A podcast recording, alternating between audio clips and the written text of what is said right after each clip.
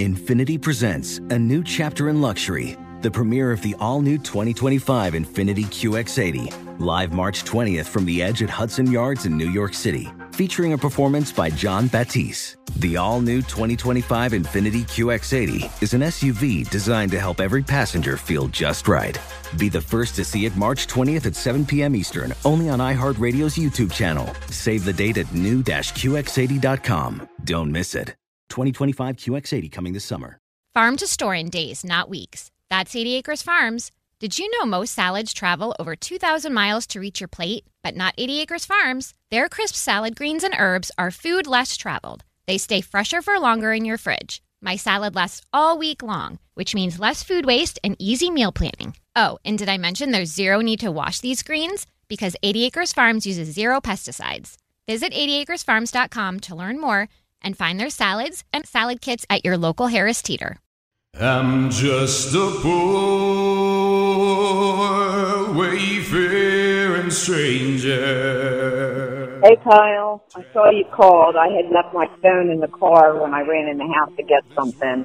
I'll be in in the car for another 15 minutes and then I'll be at the eye doctor. So, anyway, call me back. Love you. Bye. In that bright world to which I go. Welcome to Death, Grief, and Other Shit We Don't Discuss. I'm Kyle McMahon. I lost my mom, Joanne, to pancreatic cancer just one year ago, and the pain that I've experienced is indescribable. As I looked for resources to help me get through and to find others talking about what they were going through, I found that the options were rather limited. I want this series to be the show that I was looking for for me, for you. We all have or will have to face those often unbearable emotions of losing someone we love. Yet, we don't really ever want to talk about it. Far too many of us push those feelings down deeper, nearly paralyzing ourselves from that pain. But me, I have to talk about it. I have to process this. I have so many questions that I need answers to, and I want you to join me on this quest as I travel around the country talking to the foremost experts on nearly every stage of death and dying and everything that comes with that, whether we even realize it or not. I hope that there's healing in my future, and I hope there's healing in your future too. And together, through this process, we can learn to take that first step to move forward in our loved one's honor. And I believe that that first step is simply talking about death, grief, and other shit we don't discuss.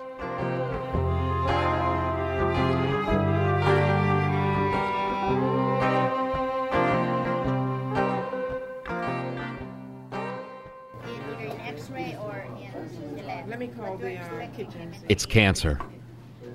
The doctor said those words to me and my dad at the desk of a busy nurse's station at the hospital just 30 minutes or so after my mom's procedure had finished. Excuse me, what? The doctor replied in the most extreme, matter of fact way that I could imagine. I'm sorry, but your mom has cancer. It is small, but it is cancer, although there are some options that we can look at, and there's chemo and radiation. I couldn't breathe. I had to escape. The noise from the room felt like it had gone completely silent. It was like the entire world stopped. I felt like I was in slow motion. This had to be a dream. There was no way this could be real. This couldn't be happening. Not to my mom. This was an impossibility. I told my dad I'd be back, and I ran out the double doors and immediately fell to the floor, wailing at the top of my lungs. I was screaming, No! Over and over and over again from the cold floor, helpless, alone, and with nowhere to go. Because the one person that would have made this better in any other situation was currently in a hospital bed a hundred feet away, still waking up from anesthesia. And here I am, alone, hysterical on the ground in the middle of a hospital wing. My vision began to darken, almost like I had entered a tunnel. The noises of a large, busy hospital all went silent in my ears. My hands were tingling, and I felt like I just had to sleep. And then, like an angel, a kind nurse came up and she helped me get up and she brought me to the closest door, which she opened. Let's go in here, she said. She brought me inside and sat me down and looked me straight in the eyes, telling me to just breathe.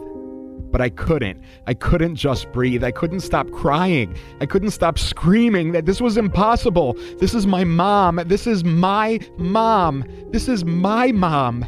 She hugged me and she calmly repeated, Just breathe.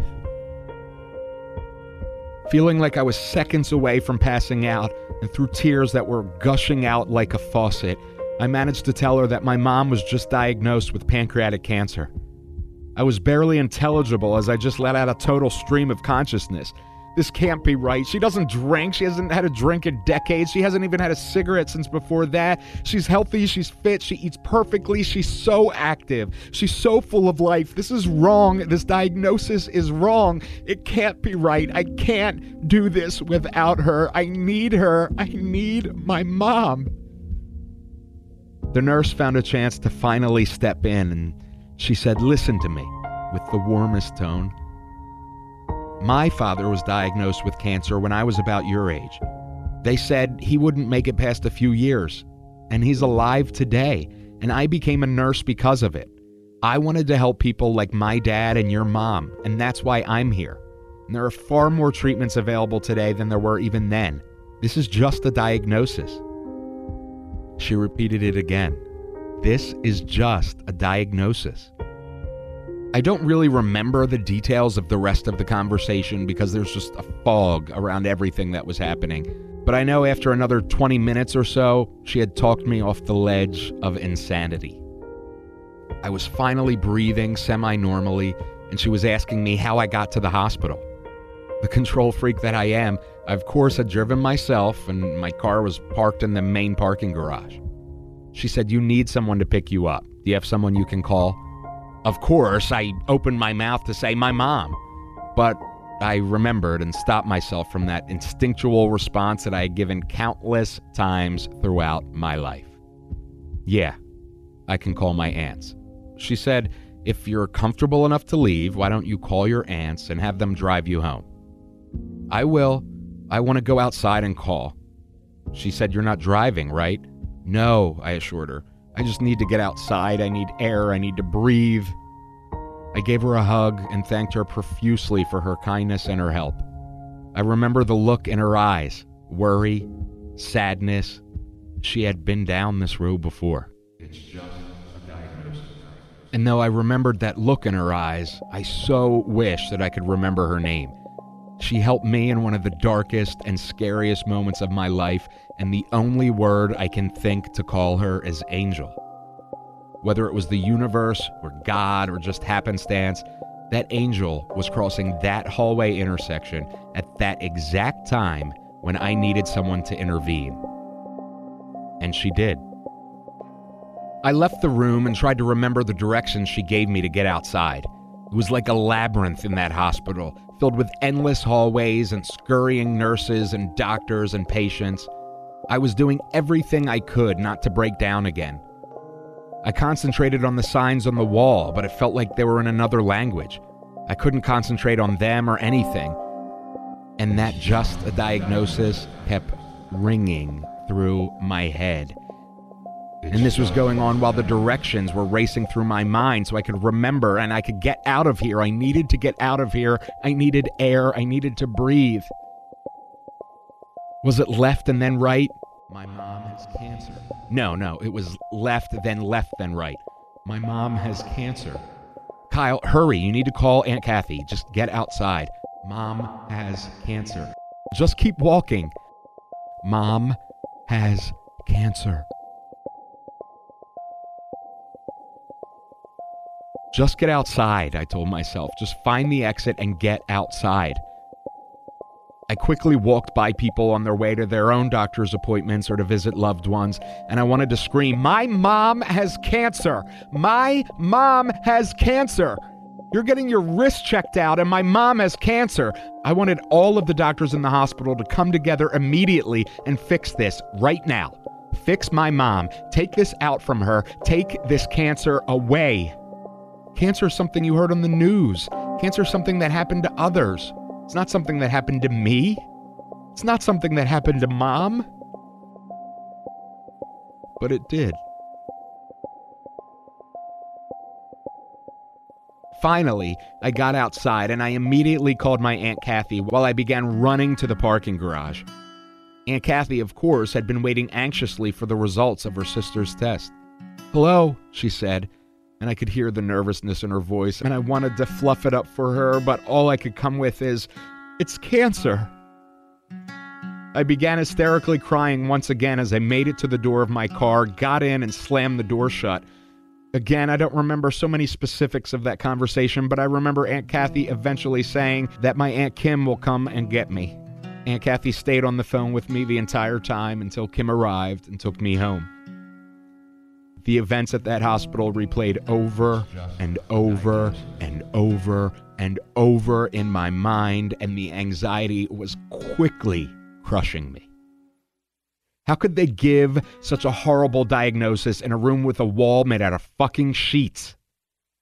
How could a doctor just so casually tell a family with a lifetime of love and happiness that they now have been cursed with an ailment that has a 9% survival rate of five years?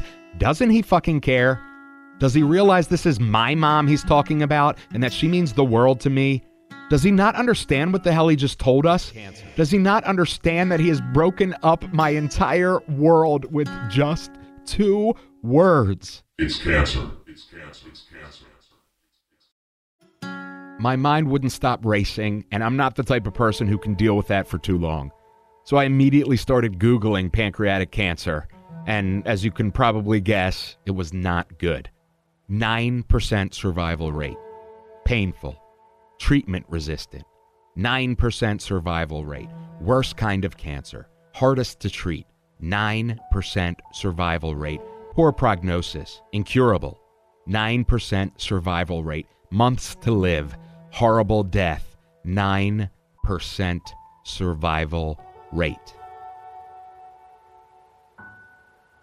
The tightness in my chest intensified, and once again I began crying. It's all I could do. And then I suddenly felt this deep darkness starting to come over me. I'm not sure I can do this. I'm not sure that I have what it takes to make it through this. Not with my mom.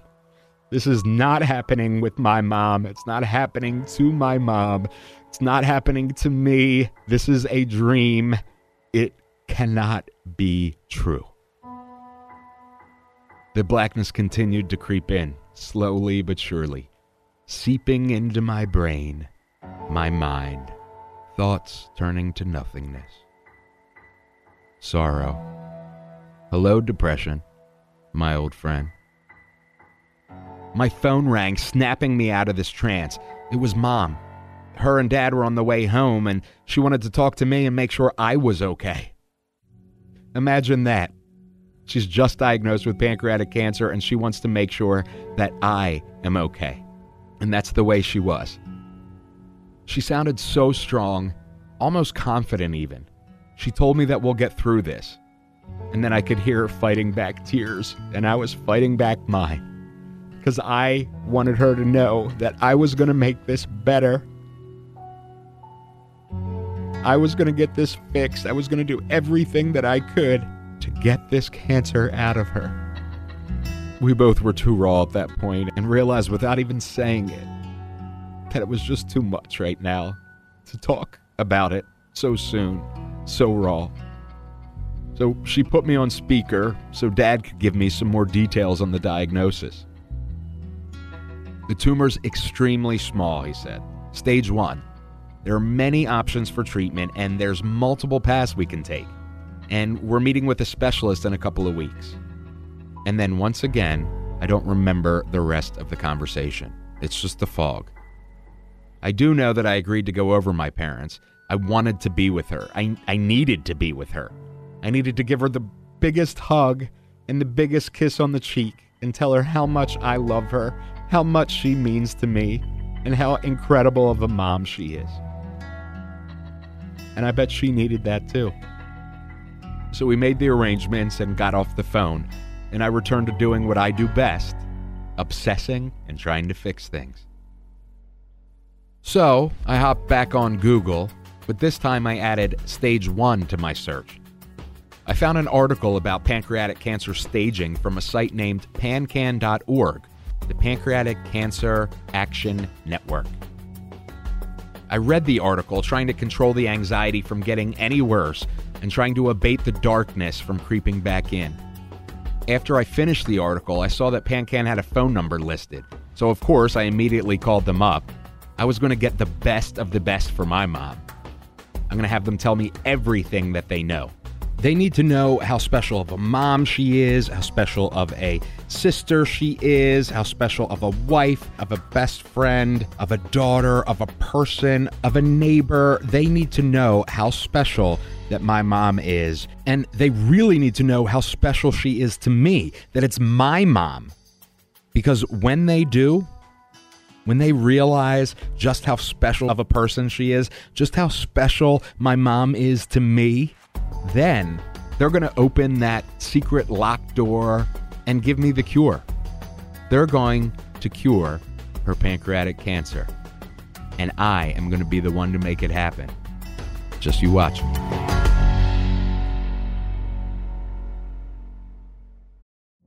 Witness the dawning of a new era in automotive luxury with a reveal unlike any other as Infiniti presents a new chapter in luxury the premiere of the all new 2025 Infiniti QX80. Join us March 20th live from the edge at Hudson Yards in New York City, featuring an unforgettable performance by Grammy and Academy Award winning singer, songwriter, and composer, John Batiste. The all new Infiniti QX80 is unlike any luxury SUV you've ever seen. Smart enough to anticipate your needs, even before you do. Every line, curve, and detail was thoughtfully crafted so everything for every passenger feels just right. Don't miss it. Mark your calendars and be the first to see it March 20th at 7 p.m. Eastern, only on iHeartRadio's YouTube channel. Save the date at new-QX80.com. 2025 QX80 coming this summer.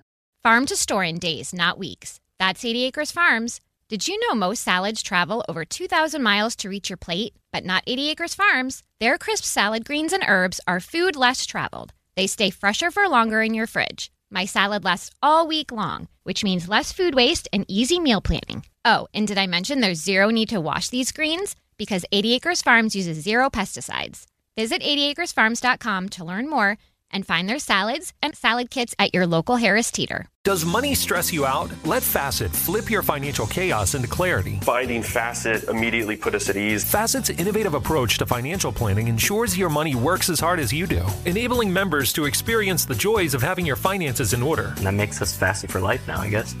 Visit Facet.com, F A C E T.com to learn more. This ad is sponsored by Facet. Facet Wealth is an SEC registered investment advisor. This is not an offer to buy or sell securities, nor is it investment, legal, or tax advice. These testimonials are from current Facet members who are not compensated. All opinions are their own and not a guarantee of a similar outcome. The days following my mom's diagnosis were incredibly tough. I was having anxiety all of the time, and the depression had kicked in. The thought of my mom suffering was too tough to swallow. The thought of losing my mom was unthinkable. In my attempt to break up that vicious cycle, I would spend hours a day searching for everything I could relating to pancreatic cancer. I'd read research papers, I looked up evidence of natural treatments and specialized treatments. I'd read up on different surgeries and the various treatment options available. I looked into clinical trials and researched the best doctors in the world.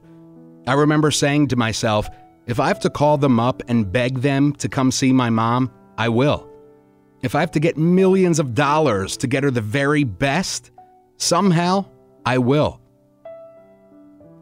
I'd scour Twitter for hours on end looking for pancreatic cancer specialists, and I'd DM them, asking them for whatever the latest in their research was. I'd even gone so far as to reach out to research scientists directly to get information from their studies that I could give to my mom's oncology team. But with every tap of the enter key for a new search, that 9% survival rate would pop up again, and immediately that anxiety attack would hit like a ton of bricks. But I couldn't just sit back and do nothing. It's not in my nature in general to just do nothing, and I certainly wouldn't do nothing with my own mom. I needed to help save my mom's life. In the meantime, mom and dad had met with a specialist, an oncology surgeon who specialized in pancreatic cancer. He had just transferred from one of the best pancreatic research hospitals in the country to the Helen F. Graham Cancer Center and Research Institute at ChristianaCare Hospital System, just 10 minutes away from my parents' house. I took that as a sign from God, or the universe, or fate, or whatever you choose to call it, that God's got us. The tumor was small, so small, in fact, that it was a distinct possibility that they would be able to surgically remove it. That small bit of news gave me so much hope. This was it. I knew she'd overcome this. That's what I told myself anyway. That this was God giving us a sign that this was going to be okay. It had to be okay. There was not a timeline I could imagine that my mom could be taken away from me. So I knew that this was God proving to me that we would, in fact, be okay. I had always had a very close relationship with mom. Mom and I had pretty much grown up together. Dad was in the military and was often stationed overseas, but they had decided that it was best for me to have a stable environment, attending one school, and be surrounded by our family and friends. And incredibly, they made it work. The divorce rate for the general population is over 50%. The divorce rate for the military population is even higher. But through love and compromise and understanding, they made it work. Mom would hold down the fort while dad was away and take care of everything on the home front and would make it exciting to talk to dad when he would call or when we would call him and we'd make cookies for him and they just made it work. Not only did they make it work, but nearly 40 years into it, they were in love as the day that they married. Dad had become such an incredible support system for mom through these turbulent times. While mom was typically the centered one, keeping everything running smoothly at home while dad was away for his deployments, dad was now the centered one, navigating the unknown waters of his wife's cancer diagnosis. His decades at the highest levels of military leadership had suddenly become extremely personal. In fact, his decades at the highest levels of military leadership made him the perfect person to help her take this on. As the months went by, Dad continued keeping on top of Mom's growing list of appointments. A cancer diagnosis is a roller coaster ride. I'd get that call from mom or dad after an appointment, and there would be the tiniest bit of good news, and the anxiety would stop. And then another appointment would have a small setback, and I'd be crippled in bed for days. It was a constant back and forth, sometimes taking four steps forward and sometimes taking three steps back. Through it all, I focused on mom. I spent as much time with her as I could. I was raised by my parents to just drop on in, unannounced, without a thought. Now, I was intentionally making time to come and spend with her. This wasn't just mindlessly stopping by my parents' house to find a pair of shoes I'd been looking for. This was mindfully making time to spend just with her.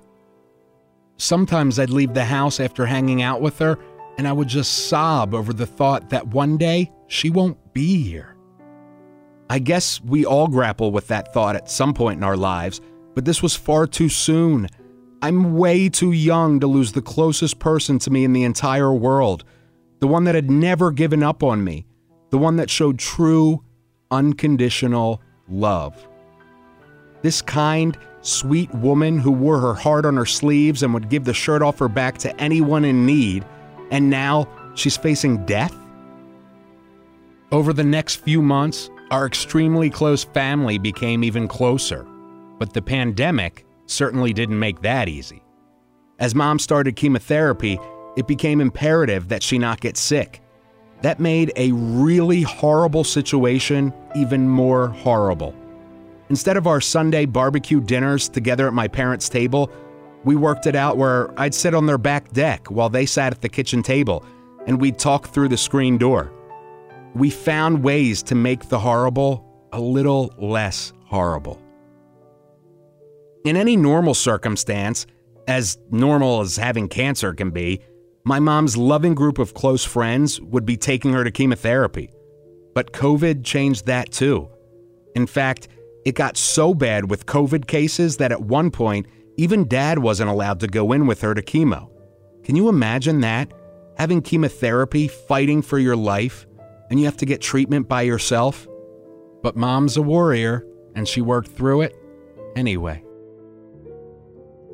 When mom was about to start one particular course of chemotherapy treatment that often caused hair loss, her and I went to a stylist together so she could try on different wigs. We laughed so hard as my black haired mom tried on a fiery red wig, and then a blonde 70s bob, and then a long, luxurious brown one. These moments are ones that I wish we didn't have to go through, but I'm glad that we were able to go through together. Just finding moments of normalcy in a situation that's anything but normal. As we went through the next few months, I was seriously battling some dark thoughts. It really had turned into a situational depression. I'd go from beaming at any ounce of good news to days I didn't want to get out of bed. And to be honest, quite a few days, I didn't. Mom was having a great day, I'm sky high. Mom wasn't feeling well, neither was I. I started binging shows like My 600 Pound Life and Hoarders. Something about watching the desperation and pain of others made me feel comfort. Like there were people out there suffering just like I was. Me, whose schedule was always booked and I was always on the go, was now finding myself increasingly confined to my dark bedroom, binging shows about people who had locked their trauma away into unnavigable hoards of stuff. Throughout mom's nearly three year cancer journey, it was this regular back and forth of fighting off my own mental demons while feeling personally responsible for keeping mom's physical ones away. There were some good things too. Holidays became more important to me. Our first Christmas after her diagnosis, I dressed up in a pink bunny outfit and went to my parents' house Christmas morning. Mom couldn't stop laughing. And that's exactly why I did it. I wanted to create as many memories as I could. I wanted her to laugh. I wanted her to enjoy the time she had left here, whether that was 30 more years or 30 more days. I knew that I couldn't control whatever time frame that may be, but I could control what I did with that time. I started recording some of our conversations, and I didn't even tell her I was doing it. But I just wanted to have her voice, her stories, her forever. I took photos every time we were together, and I'd stop by just because even if I had to sit outside on the deck while she sat at the dining room table. At least I got to be with her, masks and all. One day I started thinking about God, the universe, Yahweh, Allah, Jesus, whatever you wanted to call it. I started talking to him. And I say him just to make it easier. Growing up Catholic, I was still recovering from 12 years of Catholic school. But you know what? What better time to give it up all to him than now? Show me, God. I know you can do this. I know you can heal her, make it all better. You know she doesn't deserve this. You know what a huge heart she has. You know all of the things she does in service to others. You know this isn't right. So make it better. I went online and I purchased crosses and rosaries and even coins that featured St. Peregrine, the patron saint of cancer patients. In fact, I purchased coins for the whole family, and my car, and my wallet, and my bedroom, The more coins and crucifixes and crosses, the better my odds, right? I put a rosary on the head of my bed and attached one to the rear view of my car.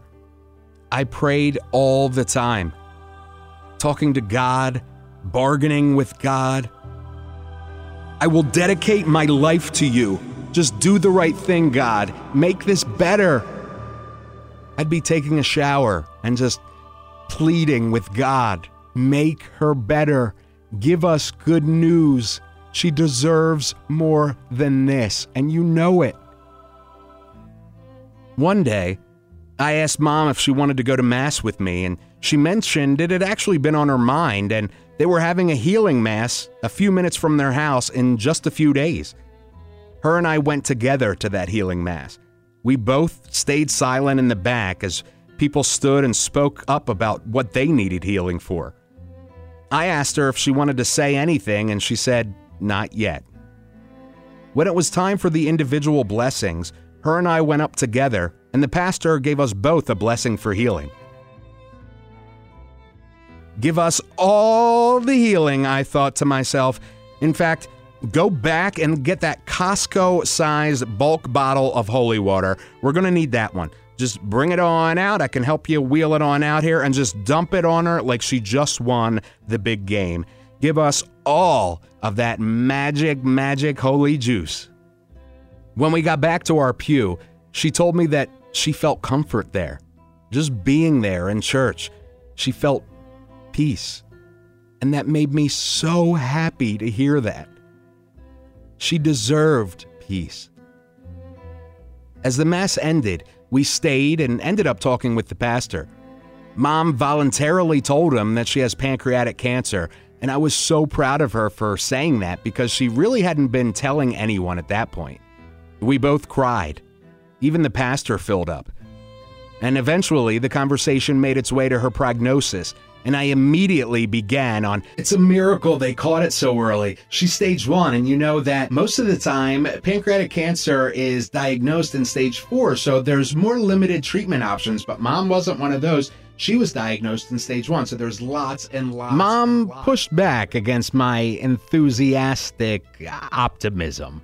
The pastor could tell that there seemed to be a point of contention there between mom and I, and he said to her, Sounds like he's got it all figured out, huh? She laughed, and I told him that I was always the optimist. And of course, now I'm citing studies in a church on how optimism helps patients see better outcomes. And, and now the pastor is about to referee an argument between two hard headed loved ones. Looking back, that was something that I was hard on mom about. If she was having a bad day, I'd make sure that I would tell her all the reasons why she should be having a good day.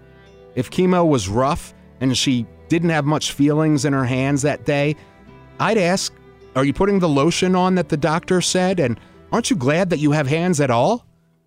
If she said anything at all that wasn't, I'm going to beat this, then I just didn't want to hear it. And I have guilt about that to this day. It wasn't that I was trying to be contrary or mean or cold hearted. It was that I love her so very much that I didn't want her to ever be hurting or to be sad or have a bad day. Because in my mind, if she was hurting or she was sad or having a bad day, that meant that she would lose hope and then she'd give up. And if she gave up, I'd lose her.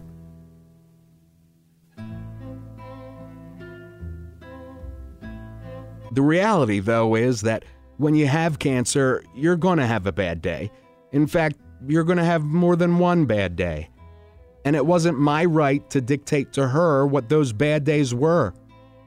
I think my mom knew why I was doing what I was doing. My very world was being threatened from something I couldn't actually control, so I was just trying to control anything else that I could.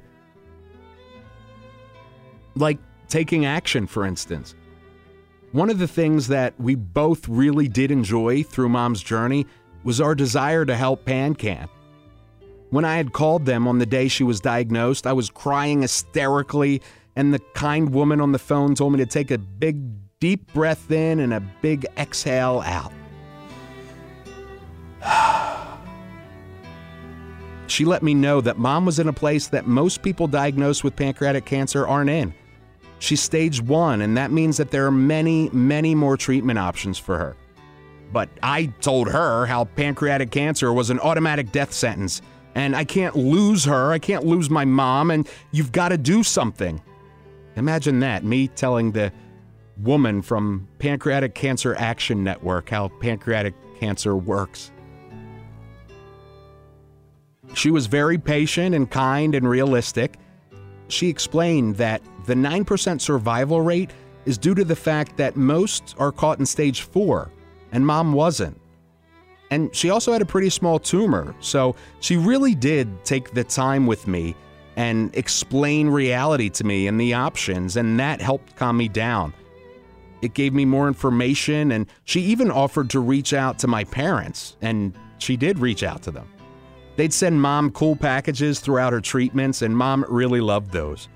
They helped my dad navigate the insane world of billing and medical coding. They were there for us every step of the way. So, mom and I would do things to help raise money for them. It was a way to take control of something in a situation that was out of our control. And better yet, it helped other people too. But even with the good things that we tried to do and the good moments that we tried to have during her cancer journey, it begs the question why? Why does this happen? Why did my mom get diagnosed with cancer? In the bigger, more spiritual picture, what's the point? Is there some lesson we're supposed to be learning? There's no one who benefits from a situation like this. There's no one who benefits from any kind of diagnosis like this. Was this supposed to be some kind of big teaching moment for me?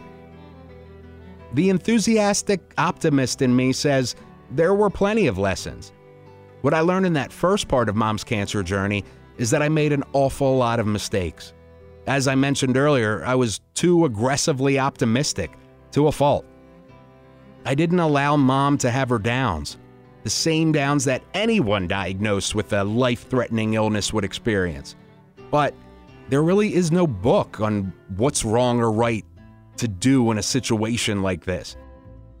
But is there tried and true studied guidance for how to get through when you or a loved one is told they have a diagnosis like cancer? I reached out to Dr. Nicole Duffy, a health psychologist at the Helen F. Graham Cancer Center and Research Institute at ChristianaCare in Delaware, to find out. So, what's Dr. Duffy going to say about how I handled this? And what can you do if you're going through a situation like this? Am I a horrible person for being so aggressively positive around my mom when I should have allowed her to have her lows and her highs? I lay it all out on the line for Dr. Duffy up next.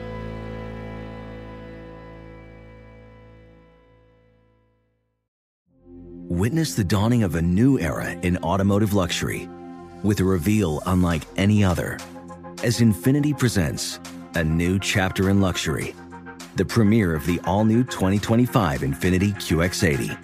Join us March 20th live from the edge at Hudson Yards in New York City, featuring an unforgettable performance by Grammy and Academy Award winning singer, songwriter, and composer, John Batiste. The all new Infiniti QX80 is unlike any luxury SUV you've ever seen. Smart enough to anticipate your needs, even before you do. Every line, curve, and detail was thoughtfully crafted so everything for every passenger feels just right. Don't miss it. Mark your calendars and be the first to see it March 20th at 7 p.m. Eastern, only on iHeartRadio's YouTube channel. Save the date at new-QX80.com. 2025 QX80 coming this summer.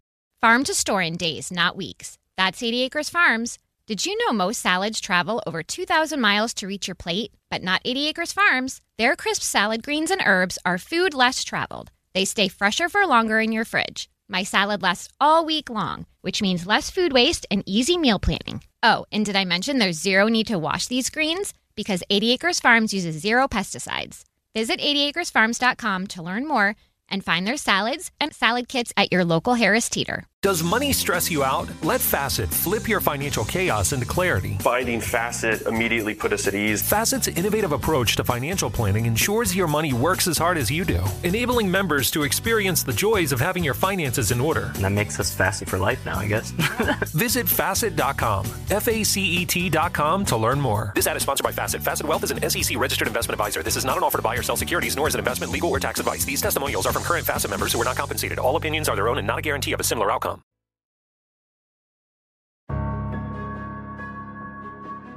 The treatments and attitudes regarding cancer and many other types of illnesses has evolved as science always does.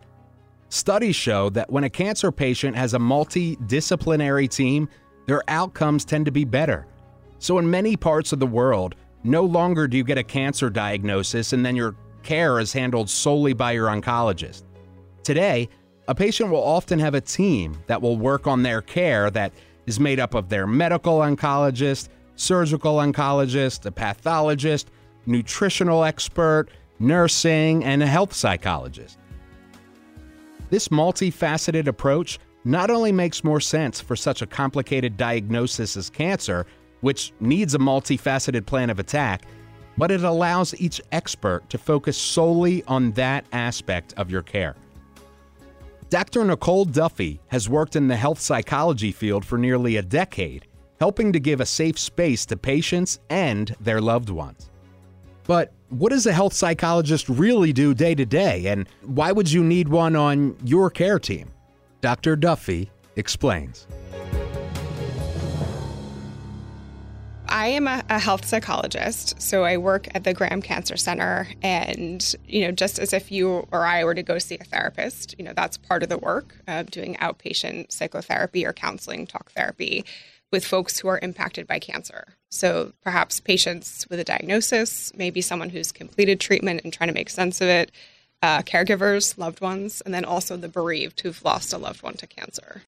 So, first of all, thank you for what you do because that's extremely important for so many parts of the process on the cancer yeah. journey. What is a typical day for you in your career? Yeah, that's yeah, great question. Um, there is no typical day, which is part of why I I love it. And I've been there nearly ten years now. So, um, a, a big part of what I do also is integrated care. So we meet with patients and families while they're meeting with their medical oncologist and their radiation oncologist and their surgeon. And sometimes that's when they're first learning about their diagnosis of cancer, or maybe they're learning about their prognosis and treatment plan. And I'm there as part of the support services to help really, you know, process some of that experience, but then also help provide um, any support around quality of life, meaning making, uh, sometimes help with any health behavior changes that might help people yeah, get through their treatments, that kind of thing. How do you do something like this when you're, you know, it's got to be tough on a personal level to be dealing with such heavy, real things? It is, is you know, and I'm human too, right? So every time I hear one of my colleagues give a difficult diagnosis or tell someone that they have um, a, a foreshortened future, you know, it's a it's a gut punch every time, right? I'm human too. But it's also an incredible opportunity to be able to hold that space for someone and bear witness and really what I love about it is it's such like an intimate time in someone's life, right? And it's such an important moment. So I often feel actually very humbled and and very grateful to sort of be on that journey with someone. Wow, that's yeah, that's that's incredible an incredible way to put it. You know, it is very um intimate. There are very few people that are so intimately involved in that process.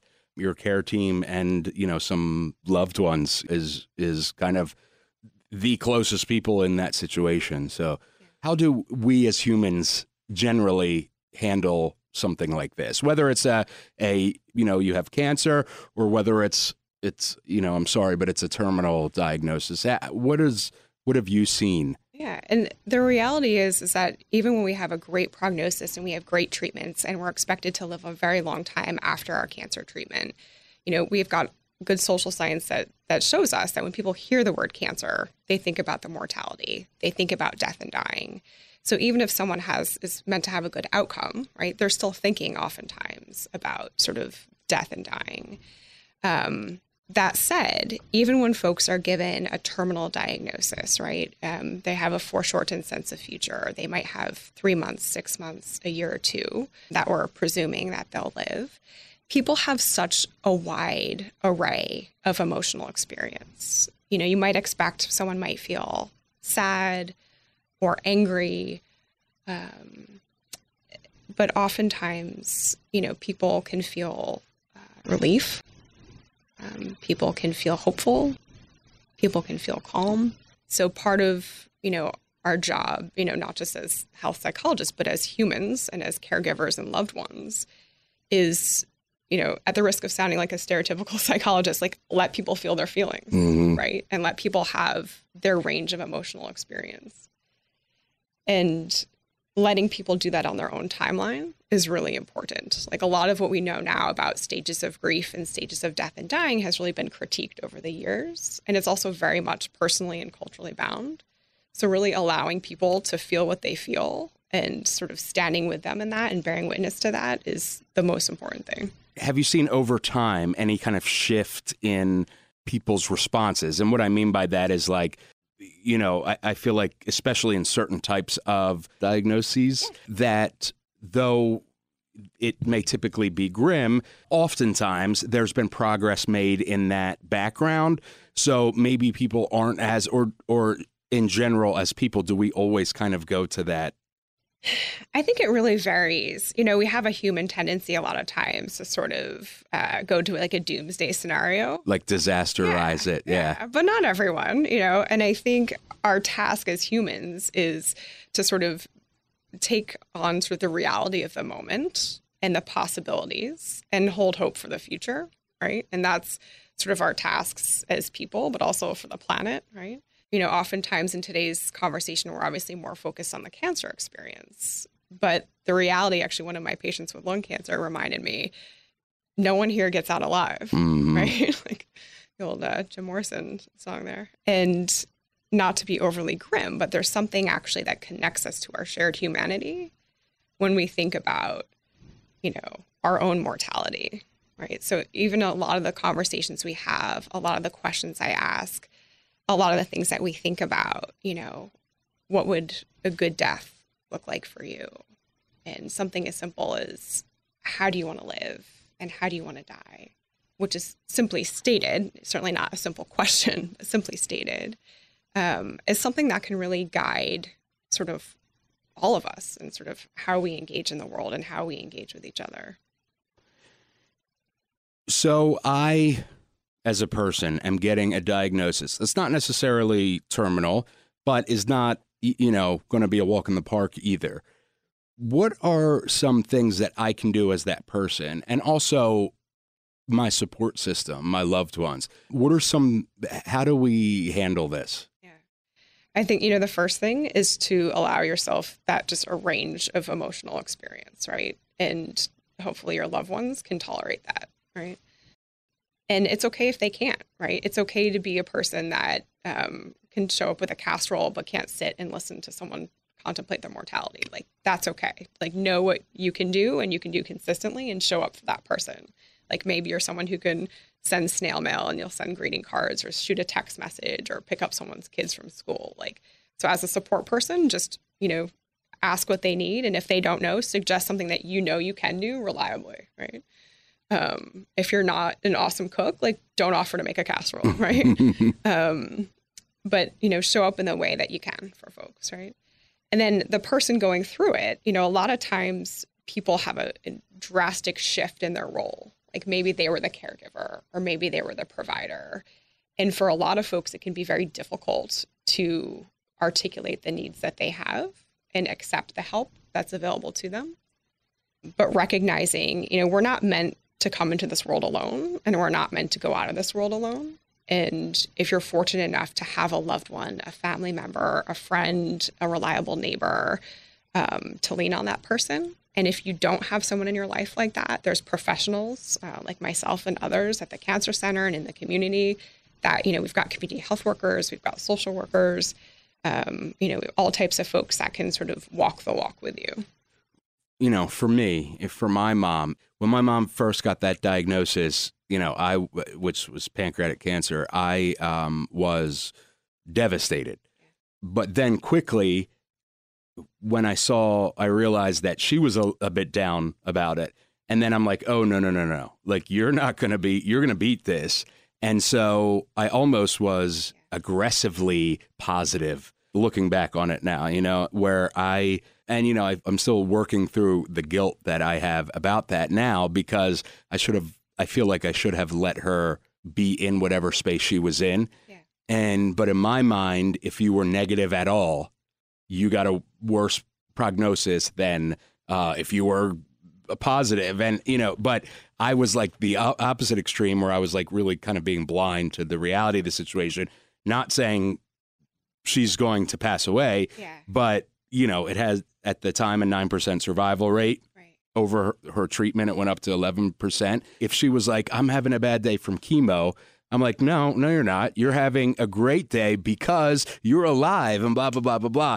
And at one point she was just like kyle like i'm allowed to have a bad day. That doesn't mean i think i'm going to die. That doesn't mean i'm giving up. I'm allowed to have a bad day. And that kind of like hit me you know where i'm like she is allowed to have a you know this is her journey and of course she has cancer of course she's going to have a bad day uh, but that was hard for me to accept that because I felt like if there was any negative, even if she wasn't being negative about her prognosis, but just about, you know, I can't feel my fingertips from chemo today. So it kind of sucks.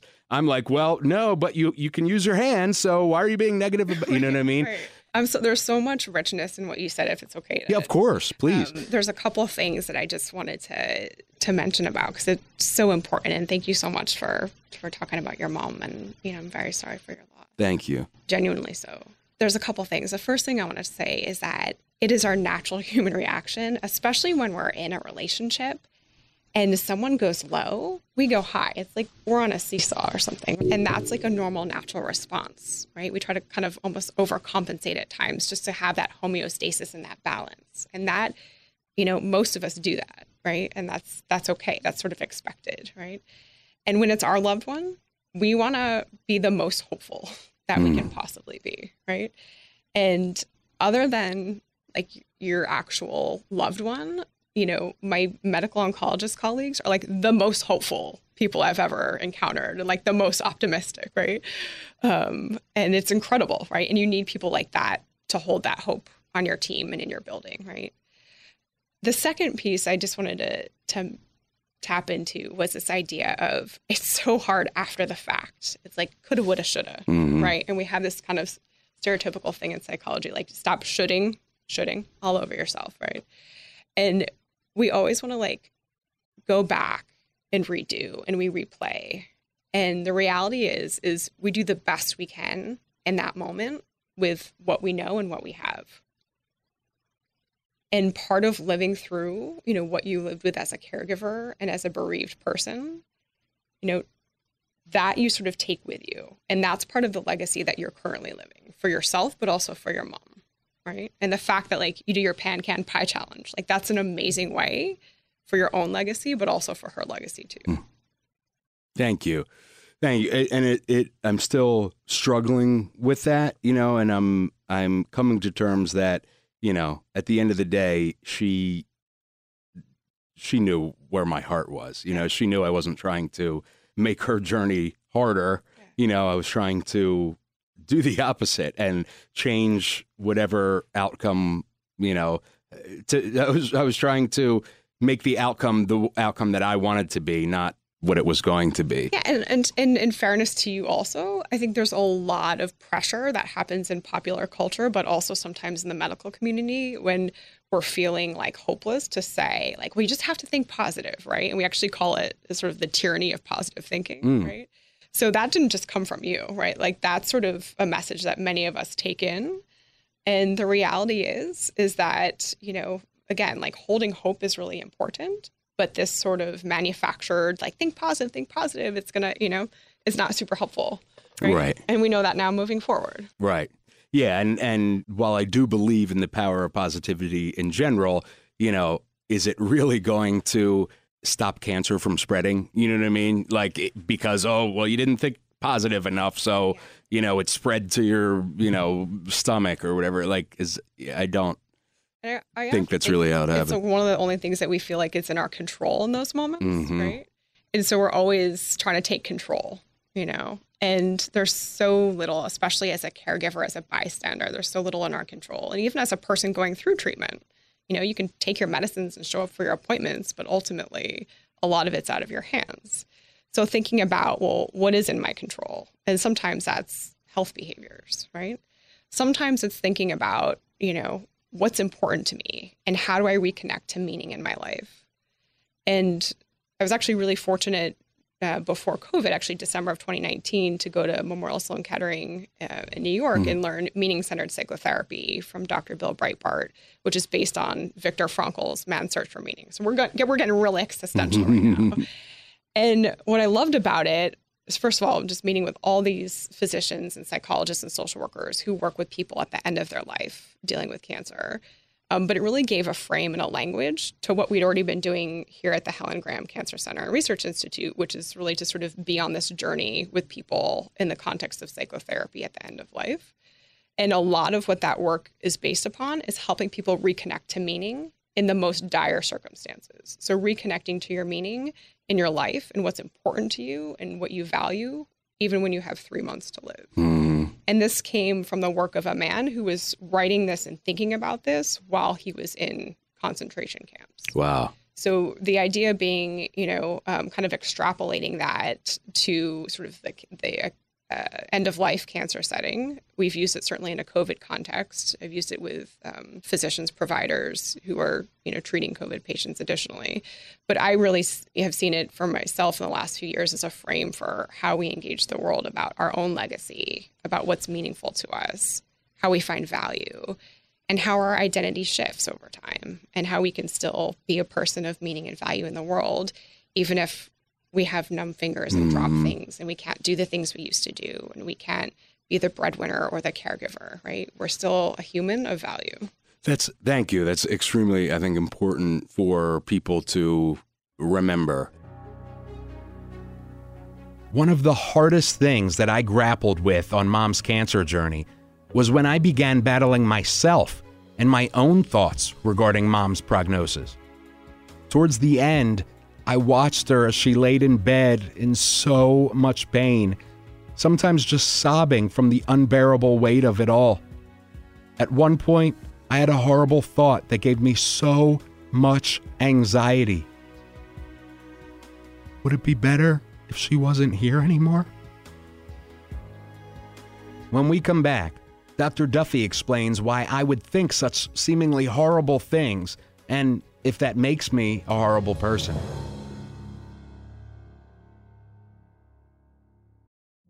Witness the dawning of a new era in automotive luxury with a reveal unlike any other as Infiniti presents a new chapter in luxury, the premiere of the all new 2025 Infiniti QX80. Join us March 20th live from the edge at Hudson Yards in New York City, featuring an unforgettable performance by Grammy and Academy Award winning singer, songwriter, and composer, John Batiste. The all new Infiniti QX80 is unlike any luxury SUV you've ever seen. Smart enough to anticipate your needs, even before you do. Every line, curve, and detail was thoughtfully crafted so everything for every passenger feels just right. Don't miss it. Mark your calendars and be the first to see it March 20th at 7 p.m. Eastern, only on iHeartRadio's YouTube channel. Save the date at new-QX80.com. 2025 QX80 coming this summer. Farm to store in days, not weeks. That's 80 Acres Farms. Did you know most salads travel over 2,000 miles to reach your plate? But not 80 Acres Farms. Their crisp salad greens and herbs are food less traveled. They stay fresher for longer in your fridge. My salad lasts all week long, which means less food waste and easy meal planning. Oh, and did I mention there's zero need to wash these greens? Because 80 Acres Farms uses zero pesticides. Visit 80acresfarms.com to learn more and find their salads and salad kits at your local Harris Teeter. Does money stress you out? Let Facet flip your financial chaos into clarity. Finding Facet immediately put us at ease. Facet's innovative approach to financial planning ensures your money works as hard as you do, enabling members to experience the joys of having your finances in order. And that makes us Facet for life now, I guess. Visit Facet.com, F A C E T.com to learn more. This ad is sponsored by Facet. Facet Wealth is an SEC registered investment advisor. This is not an offer to buy or sell securities, nor is it investment, legal, or tax advice. These testimonials are from current Facet members who are not compensated. All opinions are their own and not a guarantee of a similar outcome.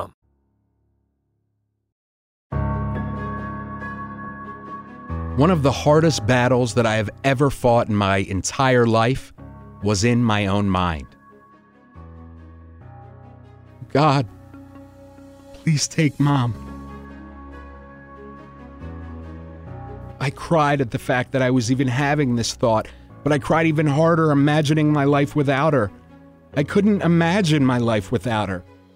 I don't even want to think about life without her. But here I was asking the universe to make it happen. Those thoughts made me feel ashamed, horrible, unloyal. Those thoughts made me feel like I was a monster.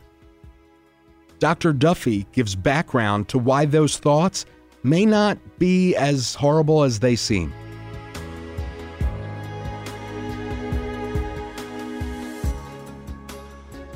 My mom and my mum mom, her mom, were always my rocks. They were my people. And um, and we lost my mum about three months before my mom.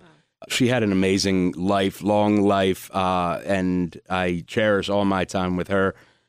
So that wasn't necessarily unexpected. My mom was. My mom never smoked, you know, never drank, was extremely healthy in the way she ate. You know, she only, she never ate red meat, like only ate chicken, was big on all of that stuff.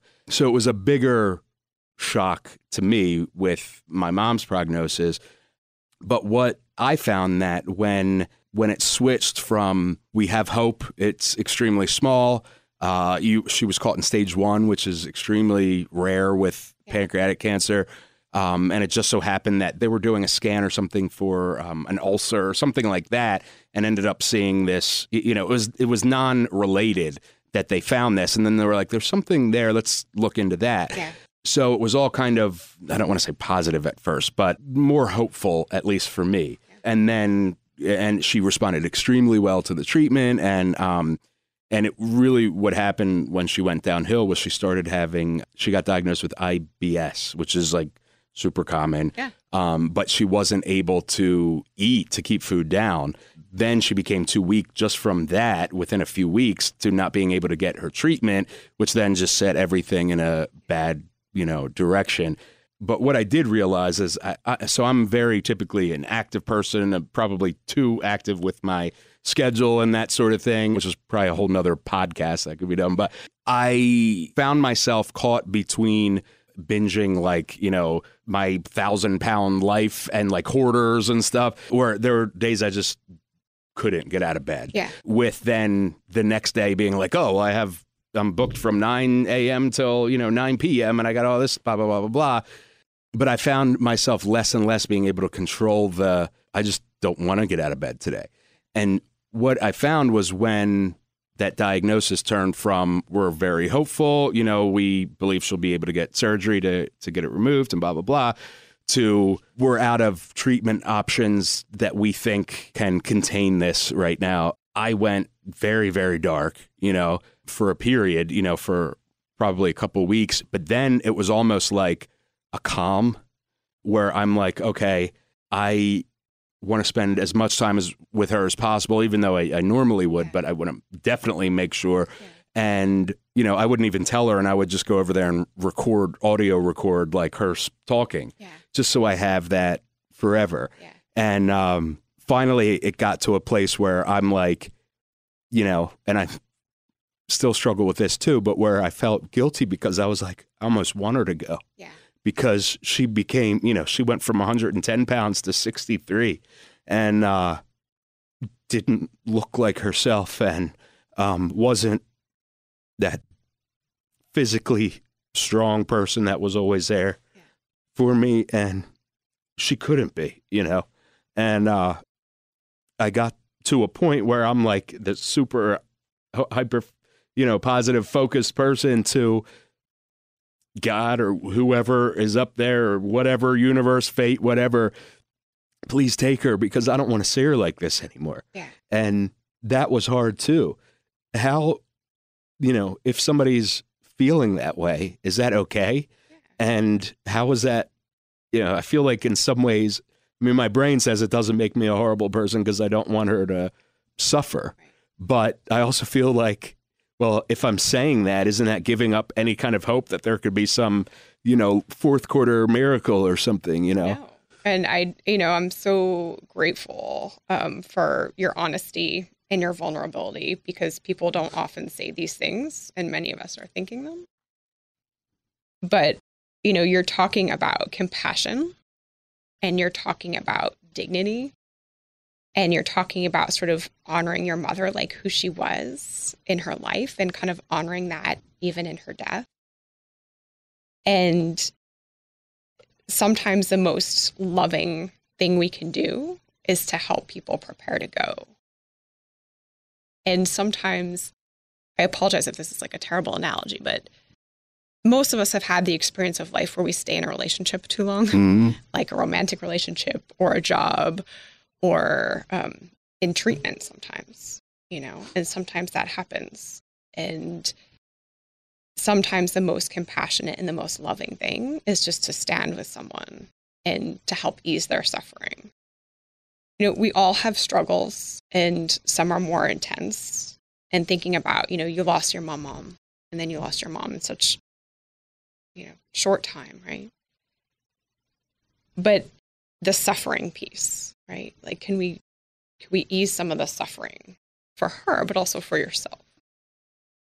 you know, when you're talking about like these rocks, these amazing women in your life, right? There's all kinds of losses. And you've been really open and public about sort of non death grief that you've had and also death grief that you've had. And, and when we think about sort of losing your mom, mom, we have a frame for that. That's even though it's painful, it's a little more tolerable. It's a little more part of what we envision as sort of our own natural course of life.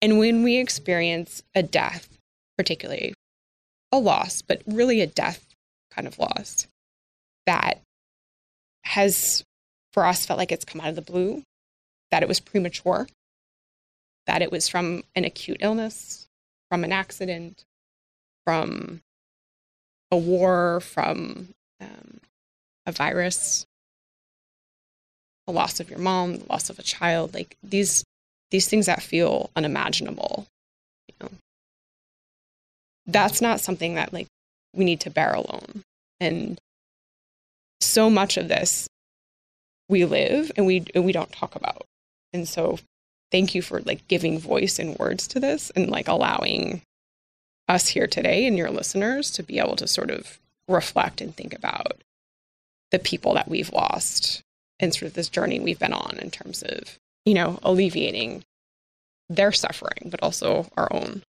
Thank, thank you. And th- you know, I, I am the type of person that I need to do something, and whether that's for me or for a friend or whatever, like I need to do something. And so going through this, and I still, you know, it's been 13 months, and I am still grieving. I'm I'm learning how to live with the loss now, rather than you know, one of the I think the biggest things that has been an aha for me is that somebody said, you don't get over it, you don't stop grieving, you learn how to live with it. That gave me the permission almost to be like, okay, so I'm not like a freak show for, you know, driving my way to the station one day and I'm not thinking about anything and all of a sudden I just start bawling yeah. um, and I have to pull over and th- and that it made me feel a little bit less strange on this journey that is totally strange. Yeah you know, especially as you said, I think with, or it's not a normal part of the life process. I feel bad for my mom in some ways because I was so close with her and didn't really get to grieve her because as soon as she passed away, my mom got the IBS thing, and then that was, you know, that journey. So, uh, but I also, in some ways, feel that my mom passing allowed it to be easier for my mom because they were so close. So uh, one thing that uh, you know, another thing that kind of spurred me to do this was one of my best friends. Out of respect for him, I won't name, but I want to. I texted him and I was like, "Here's, you know, here's the date of the um, funeral, and here's where it is, and blah blah blah." And he was like, "Oh, I'm not going to that." And I'm like, "What?" You know? And he's like, "Oh, I don't do things with like people crying and stuff." And I'm like, "My mom died. Like, you've been to her house for years and come to our family event. What do you mean?" And uh, he's like, "Yeah, I just I don't do that." A- at first, I was like really hurt. You know, I'm like, "You're one of my best friends for a decade." Have met all my family and you know and all that, and then you're just like, "Oh, I'm not going to that." I couldn't deal with it at that time because I had so much going on, more important. But later on, I thought to myself, you know, it's not personal from him. He is ill equipped to be what I need from a good friend, which I can't make him do that. It's only going to, you know, hurt me really. What you're saying is so important. And I think people really need to hear this is that when any major thing happens in your life, there will be people that you expect to show up and you hear crickets. And there will be people that you never envision in a million years who will show up in incredible ways. And that has nothing to do with you or to the gravity of what you're dealing with, or in your case, with your mom that you lost.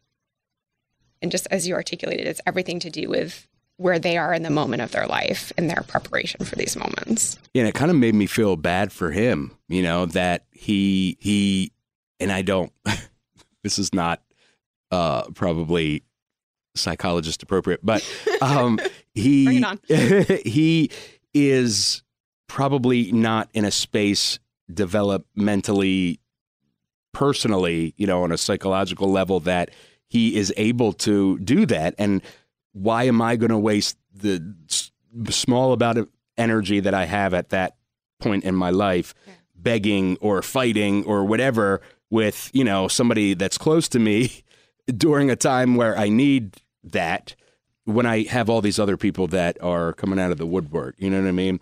And then I had to reconcile that later on because probably a month later he texted me and he was like, "Hey, what's up?" And I'm like, okay we're just like forgetting like the last month you know and and um but i i had to kind of say to myself look he's clearly got his own problems with that you know so i can't attack him. You know my choices are either cut him out of my life or understand that he's never going to be uh that emotional person that i can go to um to talk about heavy stuff You mentioned a friend that had lost a parent before you lost your mom and how that person, you know, had a lot of wisdom to drop. And I think, you know, for me, you know, when I lost a parent, it was like those kind of mentor friends that knew the thing. Like they knew when to call and they knew when to show up. And they would write down the anniversary date, right?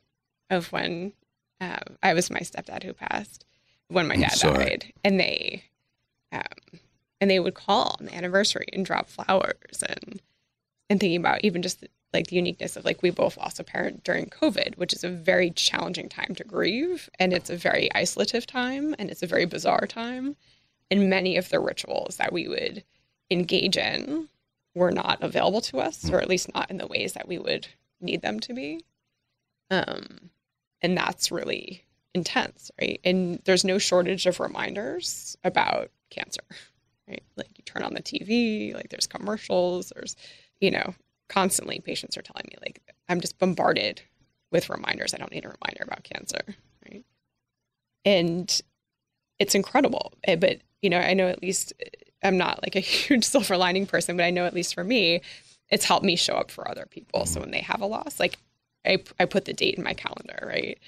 Um, and not unlike your friend, like I don't think I was always the best to show up to funerals and wakes, and now I'm like reading the obit and I'm trying to do what I can do, you know, like in that way, and and I'm not doing it perfectly, you know. Mhm. Um, there's ways I can show up even for my patients in my professional life and hold space for intensity of conversation and challenging conversation that sometimes I I don't hold space for in my personal life, and that's okay, you know. That's okay. I think the biggest thing that I'm learning doing this show is that there is no guidebook. You know, I'm still angry about some parts of the process, you know, with like you mentioned about COVID. You know, uh, Christmas, she was in the hospital and we couldn't go see her. And people are like, Aren't you angry at the hospital? I'm like, Well, no, they're trying to keep a virus from a cancer ward. Yeah. You know, I'm angry that this situation is here. And, you know, I'm not angry in at specific things. I'm angry at what is happening.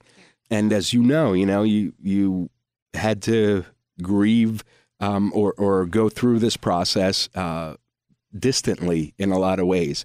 That's not fair to us. You know, it's not fair, and there's nobody to be mad at because it's no one person's fault. But it's just sucks. You know, so um, so I'm I'm I think that's my biggest takeaway is that I do still have a right to be angry about that situation with COVID and that happening to my mom and where my mom, you know, I, I found out at her funeral, this one woman came and I never knew this. And, I, you know, I thought I know most about my mom, but she was like, you know, your mom used to take me to my treatments. I said, no. And she was like, literally every single week she would come and take me, you know, pick me up and take me. And another friend had said, a friend of hers had said, um, when she had gotten divorced, she was going to lose her house. And she was like, you know, your mom like helped me financially to make sure that I could stay in my house for like six months until I got back on my. And we found out all this stuff, and that made me happy, you know. Um, but then I'm still allowed to have that happiness, that surprise about her, but also still have anger towards the COVID part or whatever. Like, so it's all of these things at once. Absolutely. And just how important it is to have those moments, however they come, when people from what was your mom's name? Joanne. Joanne. Mm. Um, from people from all aspects of Joanne's life that you wouldn't even like your dad didn't know, right? Like you didn't even know these different pieces that that makes like a fuller person, mm-hmm. right? And it's such an important part of her legacy and such an important part of her identity, right? And and what a richness. And to be able to have that you know that's incredible right? And it just sort of that's amazing. Like your mom sounds like a super cool lady you know? Yeah i was uh that's what i was like oh yeah that's cool. Like it's my mom yeah. you know? Like that's awesome mom. Yeah and uh you know this journey is just tough yeah. you know? And there's uh the that first 12 months for me was i was telling my dad this the other day was survival. Yeah. like how do i get through Christmas? How do I get through that day? Just alive. and, uh, you know, Easter and all, all of the, those things. And just, you know, something exciting happens. Normally I would text her and be like, hey, guess what happened? Or, you know, something with my career or whatever. And I would just drop over there. I always joked around that I would go shopping at my parents, for food shopping at my parents because, yeah. like, oh, I don't want to go to Acme. I'll just go to my parents and, like, you know, just stuff like that, that, you know, I miss and is not there, and um, things that I kind of took for granted in a lot of ways. There just is no, and my point in all this is there is, for me anyway, there has been no rhyme or reason or roadmap that I can follow that's like, you know. No, but that's incredible, right? I appreciated what you said about before about just even driving into work and feeling tearful. And just as many people will tell me, they'll have concern about being like overly emotive. Or like why am i still falling to pieces? It's been a year 10 years 50 years right? And like your friend said you just you incorporate the loss into your life. It doesn't go away. You just incorporate it into your life. And also just as many people will say i had a really good day today. Is that okay? Mm-hmm. i feel kind of crappy because i wasn't sad today or i didn't even think of my loved one today not all day right and that's okay too right? That's okay too. It's important right? What is the if you could give one takeaway that you want someone listening to hear that is going through this process or has gone through this process um, what is what is that that you want them to know? So on the on the side of the person who is dealing with a, a really serious illness. Um, I think I really want them to know that they're not alone in this. Um, even if they're feeling alone, right? There's there's folks here that um, are ready to kind of like walk the walk, but also that again, this is really like my belief, but it comes from the work of Frankl, is that we can make meaning in our life up until and and through our death. Like you can have a meaningful death, and we don't always get to plan how that goes down or where it goes down or all of that, but there can be meaning in that, and to the best of your ability to be able to articulate to people you trust, this is how I want to live, and this is what's important to me when I die. That's such a sacred conversation, and you know whether that's with your doctor or your loved one or you know whomever even for yourself right? If you're kind of a private person just writing it down for yourself so it's there is really really important. And then i think on the side of kind of the caregiver or the bereaved it's again like you're not alone in this in any path you're on or any range of emotion. You know, the emotions are all valid. It's what we do with them mm. and the behaviors and the actions that may or may not be congruent with our lives and our loved ones and the one that we're about to lose or we have lost. You know, that we oftentimes need to keep in check. But the feelings are there. And, you know, people have gone through this before us. And what you're doing on your show to sort of make this a topic that people can talk about and listen to is huge. Is huge. You know. Thank you, thank you, doctor, so much. I you have been just a wealth of information, and I think you know that uh, our conversation, you know, I think will really help some people. So thank you, Kyle, and thank you for what you do and for bringing sort of a, a voice to this. This is hugely important. So there it is. Expert advice from someone whose job is to help patients and their loved ones successfully manage all of the emotional pain that comes with a life changing or life threatening diagnosis. All too often, we allow our mental health to come secondary to our physical health, but we really should be putting them both at the top of our priority list equally. One can be in physical pain, but that's going to take a toll on their mental health. One can be in mental pain, and that's going to take a toll on their physical health. One thing I've learned through mom's cancer journey is that no matter what step you are on your or your loved one's journey, be sure to take care of your mental health. Reach out to a psychologist or a therapist. Create a space in your own life to prioritize your own mental health. Recognize when your mental health is flaring up with issues, just as you would with your physical health. And another bit to take home take far too many photos, take far too many videos. Tell everyone you love that you love them. Spend more time with those people. We aren't guaranteed time, and we aren't guaranteed life. And while it sounds cliche, life truly is precious, and it can be taken away at any moment and no matter how much you've prepared for it, it will hit you like a dump truck when it does. When we're doing everything our care team asks of us, we ultimately can't control the outcome of the prognosis. So take hold of what you can control in positive, healthy ways and allow yourself the permission and that space to do it.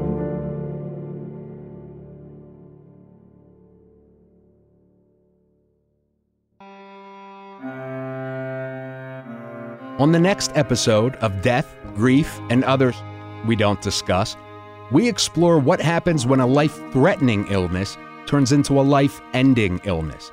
What does that do to someone? What does that do to their loved ones? How do you go on knowing your time is far more limited than you thought? Then, I speak with Dr. Greg Masters, a world renowned expert oncologist, on the personal side of giving a life ending diagnosis and his advice on how to handle it.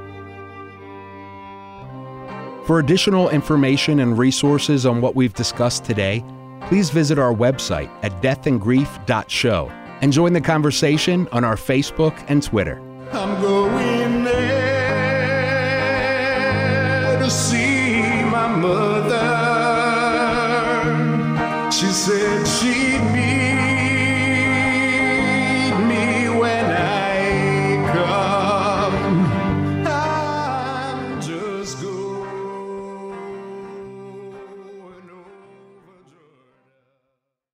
Infiniti presents a new chapter in luxury, the premiere of the all new 2025 Infiniti QX80, live March 20th from the edge at Hudson Yards in New York City, featuring a performance by John Batiste. The all new 2025 Infiniti QX80 is an SUV designed to help every passenger feel just right. Be the first to see it March 20th at 7 p.m. Eastern, only on iHeartRadio's YouTube channel. Save the date at new-QX80.com. Don't miss it. 2025 QX80 coming this summer. Does money stress you out? Let Facet flip your financial chaos into clarity. Finding Facet immediately put us at ease. Facet's innovative approach to financial planning ensures your money works as hard as you do, enabling members to experience the joys of having your finances in order. And that makes us Facet for life now, I guess. Visit Facet.com, F A C E T.com to learn more. This ad is sponsored by Facet. Facet Wealth is an SEC registered investment advisor. This is not an offer to buy or sell securities, nor is it investment, legal, or tax advice. These testimonials are from current Facet members who are not compensated. All opinions are their own and not a guarantee of a similar outcome. Did you know that most salads travel over 2,000 miles to reach your plate? But not with 80 Acres Farms. Their crisp salad greens and herbs are food less traveled, going from farm to store in days, not weeks. They stay fresher for longer in your fridge. My salad lasts all week long, which means less food waste and easy meal planning. Oh, and did I mention there's no need to wash these greens? Because 80 Acres Farms uses zero pesticides. Visit 80acresfarms.com to learn more and find their salads and salad kits at your local Harris Teeter.